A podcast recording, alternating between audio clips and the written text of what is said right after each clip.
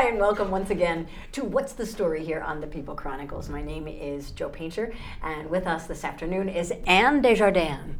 And I just like saying the name. I said that should be a perfume. I am wearing Desjardins today. That's right, de Anne. I like it. I like it. And um, a, a mutual friend told me about you, and I know we're Facebook friends, and I've seen you, I recognize you, but I didn't know the story that you carry with you and I suppose we all have stories that, that aren't there, but you uh, have been proactive. It has to do with Lyme disease. Yes. And I don't know the whole story. So, did you have Lyme disease? Is it something you get rid of? Do you still have it? What, what happened in, in your experience? Uh, great question. So, for me, what I began to experience was an incredible fatigue about seven years ago. That was crippling fatigue for me. I am pretty much of a doer, and so to be that tired was really a horrible feeling. Um, so I started to try to figure out what was wrong. I went to a bunch of different doctors. I thought maybe I'd had apnea because that oh, runs in my family. So I went, I got a sleep study done, and they said, no, you don't have apnea, but let's do the daytime nap study. So that's a series of five naps of 20 minutes apiece. And for three of the five naps, apparently I went into REM within five minutes, which they said was very abnormal. So they told me I had narcolepsy. They gave me a stimulant that cost me about a thousand bucks a month. Whoa. Provigil. It's a, a shift sleep disorder uh, stimulant. I kept asking, I was like, so when do I feel better? And he's like, what do you mean? You should feel better by now. I said, no, I don't feel better at all. So I stopped taking that. I just figured that was a way to speed up my death. Um, so then I went, I had allergy testing done. I had a, nothing too outstanding there. I knew already I was allergic to mice, cats, dust, and pollen, who it kind of like who is it right? but okay, uh, how much did I pay for that too? Fine. Nothing was wrong with me there. I went, I had a slightly elevated thyroid reading, which they dismissed. Uh, the specialist had looked at that and said everything was okay. Mm-hmm. And then, uh, what else? So I had a high uh, white blood cell count at 1.2, which they also said was nothing to worry about. I'd just gotten over a cold. So, okay. Then I start going to some other doctors. They tell me I'm stressed. Well, yes, I have some stress in my life. That's definitely, I'm not going to argue about yeah. that, sure, but I don't find it to be that debilitating um, that I would feel like I am. And then I just sort of gave up on doctors because I kind of, they just kept telling me it was me, that I was depressed or that I was stressed. And I wasn't, de- I was becoming depressed, feeling like that all the time. And that fatigue then began to be accompanied with some numbness in my face. And I had some neurological problems in terms of remembering words, talking right without stuttering. Uh, sometimes I'd be driving and I'm like, where am I going again? That was a little concerning. Um, what else? I just couldn't remember things. So I'd be in the middle of a conversation, something like this, and I'd have to wait for you to talk. So I would know what I'm supposed to be talking to you about again, because I couldn't keep track of things like that. Watching television shows became pointless because I couldn't remember what I was watching at the commercial break. I'd be like, uh, all right, I don't even know what movie or whatever it is that I've been watching. I canceled that forever ago. Reading books was a problem. I'd read the same page over and over. But, um, and God bless, I even asked my poor father at one time, he's a retired ER physician, and I was like, Dad, don't you see people complaining to you that are this tired all the time? Like, don't you know what's wrong with me? And he's like, Sweetie, I don't know. We've looked at everything, they've done all the blood work. I, I don't know what to tell you. And I said to him, You know what, Dad, if the rest of my life is like this, I don't think I'm going to be here for much longer because I can't go on feeling like this forever. Like, this is not, this is a horrible feeling. Um, and trying to t- tell someone what that fatigue feels like is really a challenge too because it's not like I didn't get a good night of sleep and I'm a little grouchy or tired or I'm hungover and I'm tired. No, no, this was like if I ran a marathon every day for a month straight and I didn't sleep one second of that entire month, I wouldn't be that tired. But were you sleeping? Well, that became a problem sometimes too. I had night sweats and then I always slept so well. Then I wasn't sleeping. So then I Google, good old Google, I Google fatigue, night sweats, and some of my other symptoms. And it's like, oh, you have HIV. I'm like, oh my God, okay. So, like, I go, I get tested for that. That was probably the most anxious 20 minutes of my life. Mind you, it's a big red digital clock that I'm just sitting there, like, that lady comes out. She won't make eye contact with me. So, I assumed that I had it because she wasn't looking at me. So then I just burst into tears, thinking, oh my God, this is what's going to happen. And she's like, stay off the computer don't do this to yourself. And I was like, yeah, okay. But any doctor that I had, like my gynecologist, every doctor that I went to see, I'd be like, look, I'm really tired. Do you know what's wrong with me? No. Even my dental hygienist noticed the change in the plaque on my teeth, and she was like, Are you really tired all the time? And I was like, Yes, finally, somebody, you know. Mm-hmm. But she didn't know what was wrong with me. She suggested maybe vitamin D deficiency or a couple other things, which I got checked for all of that stuff too. Nothing. So I just kind of went on about my life and tried to do what I could on my end. I changed my diet, I changed my workout routine, I changed my birth control, I changed any physical thing that I came in contact with. And then towards the end, things got really hokey. Like I started to lose my hearing in my left ear. That numbness in my face then would be in my whole body. Um, I was traveling. I couldn't put my suitcase in an overhead compartment because at that point, then my arms did hurt a lot. I didn't have a lot of physical pain thankfully it was more um, neurological and I was pretty good at uh, faking people out that there was nothing wrong there. But um, I had two heart fluttering episodes. I started to get really dizzy when I'd walk. So I'd take my dog for like a four mile walk every day, and now I could hardly go four blocks. And I was like, all right, well, one day they're just gonna find me on the sidewalk and they're gonna be like, oh, she wasn't lying. There was really something wrong with her. She's but tired. dead. yeah, I just yeah, thought yeah. I was dying by now maybe I had a brain tumor. So I finally said to my parents, I love you guys a lot. I'm, I'm going to the doctor tomorrow. I'm pretty sure I have a brain tumor. So, but it's gonna be okay. We're gonna get through this. You know, my parents like, what? Because I, again, I kind of kept it to myself after so long, which is not the best way to go about doing things, but that is who I am. I can sometimes just be very stubborn and too proud. I don't really know what that emotion is that doesn't, I don't want to share with people that there's something wrong. Mm-hmm. So fine, but I was probably suicidal a lot of those days. Like I just didn't want to do that anymore. My ex-boyfriend, I didn't tell him either. He actually gave me a gun for Christmas one year because he thought for protection purposes. He, you know, he's a big military person, so cool. But then it's like, oh my God, he just gave me this. He has no idea that I'm. He he had no idea. But I would think about that stupid thing up there in my closet a lot of days, and it's like, ugh. Um, but I'm just truly grateful that. How did you get to the end of the journey? How did you get an I, answer? When I went back to the doctor, I had asked for recommendations for somebody who was a little bit more Eastern minded because I was getting nowhere with Western medicine. No offense, I'm related to tons of doctors, love you all, but um, this lady, when I went back, they really spent a good amount of time with me, two hours at least. I was there I, she gave me an EKG. She looked in my ear. Again, I started crying because she couldn't see why my hearing would be out. And I was like, that's it, because it's a tumor. It's pushing from the inside out. Like, I'm so yeah. screwed. But I demanded now too. I had plenty of time to research lots of things that could be wrong. And I said, I want to be tested for this, that, this, you know, like listing 500 things. She says, Well, we'll just start with these things and see what happens. And she had mentioned to me that they had diagnosed nine other people just that week alone with Lyme disease. I was like, all right, well. Did anybody bring up Lyme disease prior to meeting this woman? No. And you know, I'm kind of mad at myself because I know about it, and I sort of. Well, we all do, but what the, do we know? Is the well, question. I sort of knew in the. Back. It's like deep down inside, I think I knew that's what was wrong with me, and I don't know. Oh. Like oh. I don't know why. I don't know why I didn't go back sooner. I don't. I just figured I could deal with it, you know, and I was okay, and I wasn't gonna die. But then, like when things started to go downhill, I was like, uh oh, I really need to figure out what's happening. So within 48 hours, they called to let me know that I had Lyme disease. And I feel very blessed again in the fact that I actually tested positive for a band that the CDC requires you to get screened for.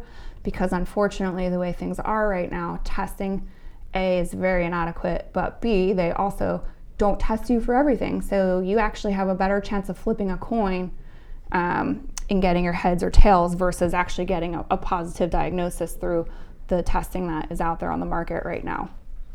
Um, so once I got that diagnosis, okay, cool. Whew. It's not something else, you know. It's not MS. It's not right. this. It's not that. Right, right. Okay, I just take some pills. It'll be good. Not so much in the sense that once you have it for a really long time, it's a corkscrew-shaped spirochete that burrows into your white matter of your body. Is that called babesia?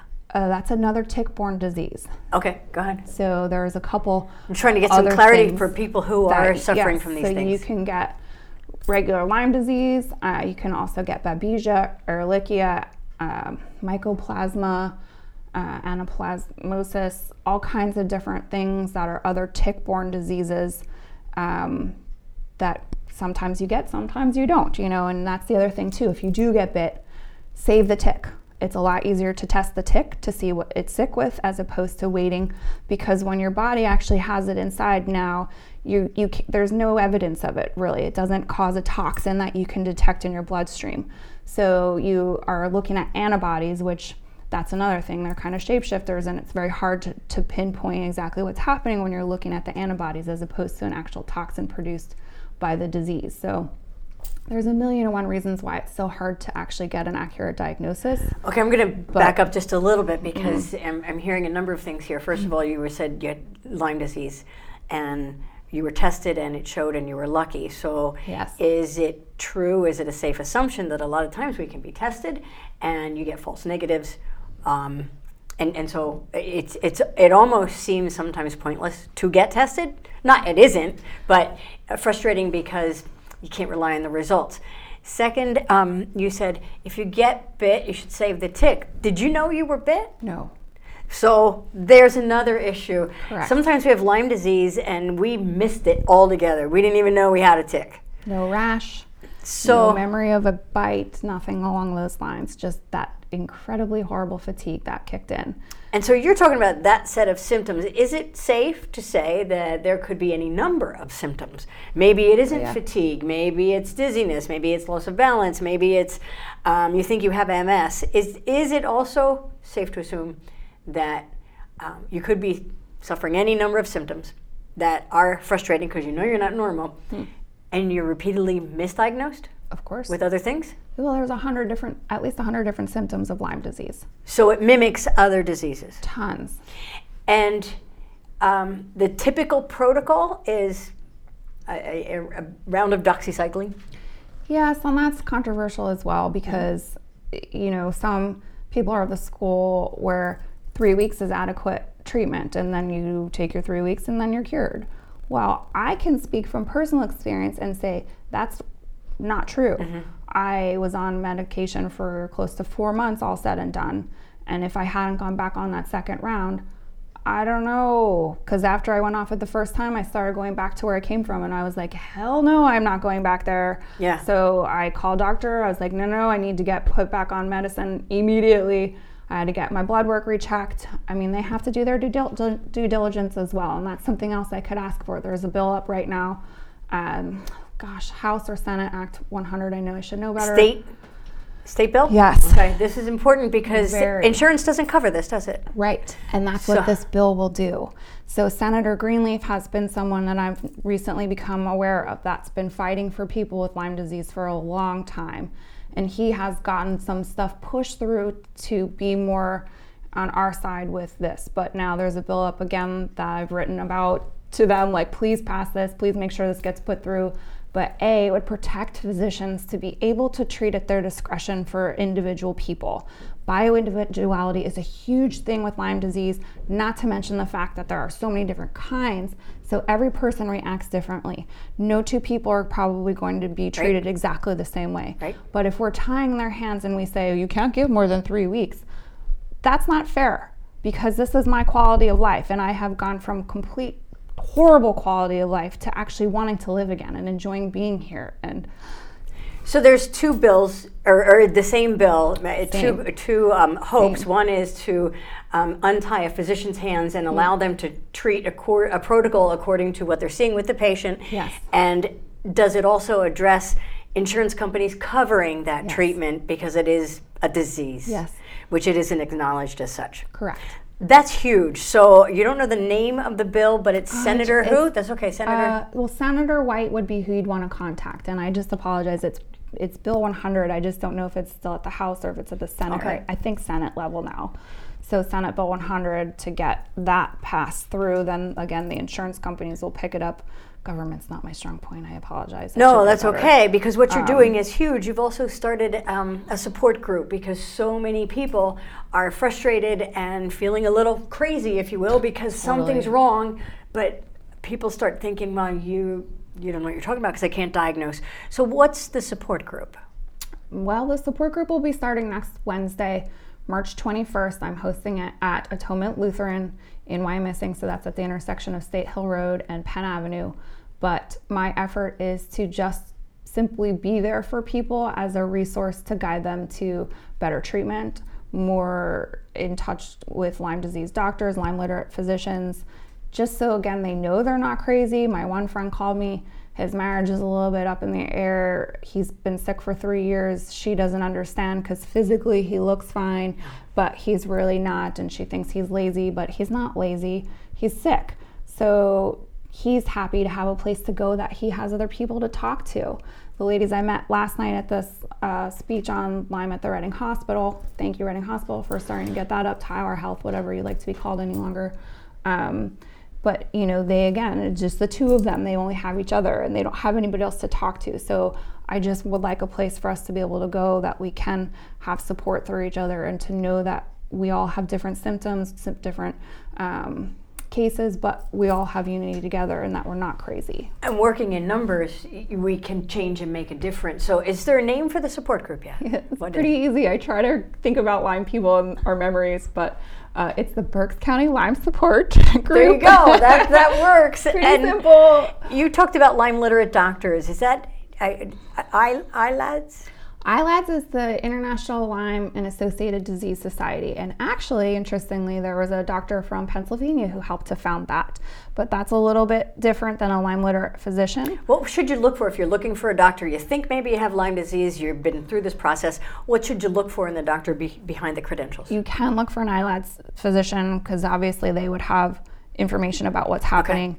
Okay. Um, Lyme literate doctors it gets tricky too because people say they treat it, but they really are more in it for financial benefit to themselves because they make these products that you should try and you know whatever. So it is a little bit tough to find the right doctor for each person, but there are some out there, and that's another thing that I can probably guide people with. It's not like you can Google and there's a list of Lyme literate physicians. Right, right. They're a little bit scared to stick their necks out yet, but word of mouth is a very important thing in this community. So therefore, then I can be that conduit to get people the information they need to get them connected to a good physician.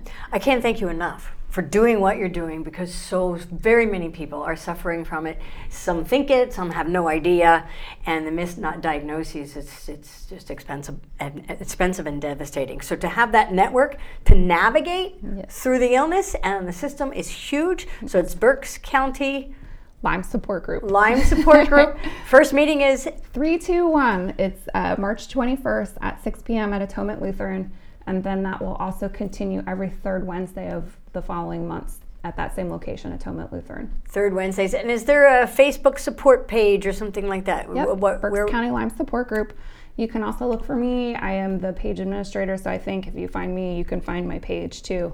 Again, my name is Anne Desjardins uh, A N N E D E S J A R D I N S. Feel free to reach out to me.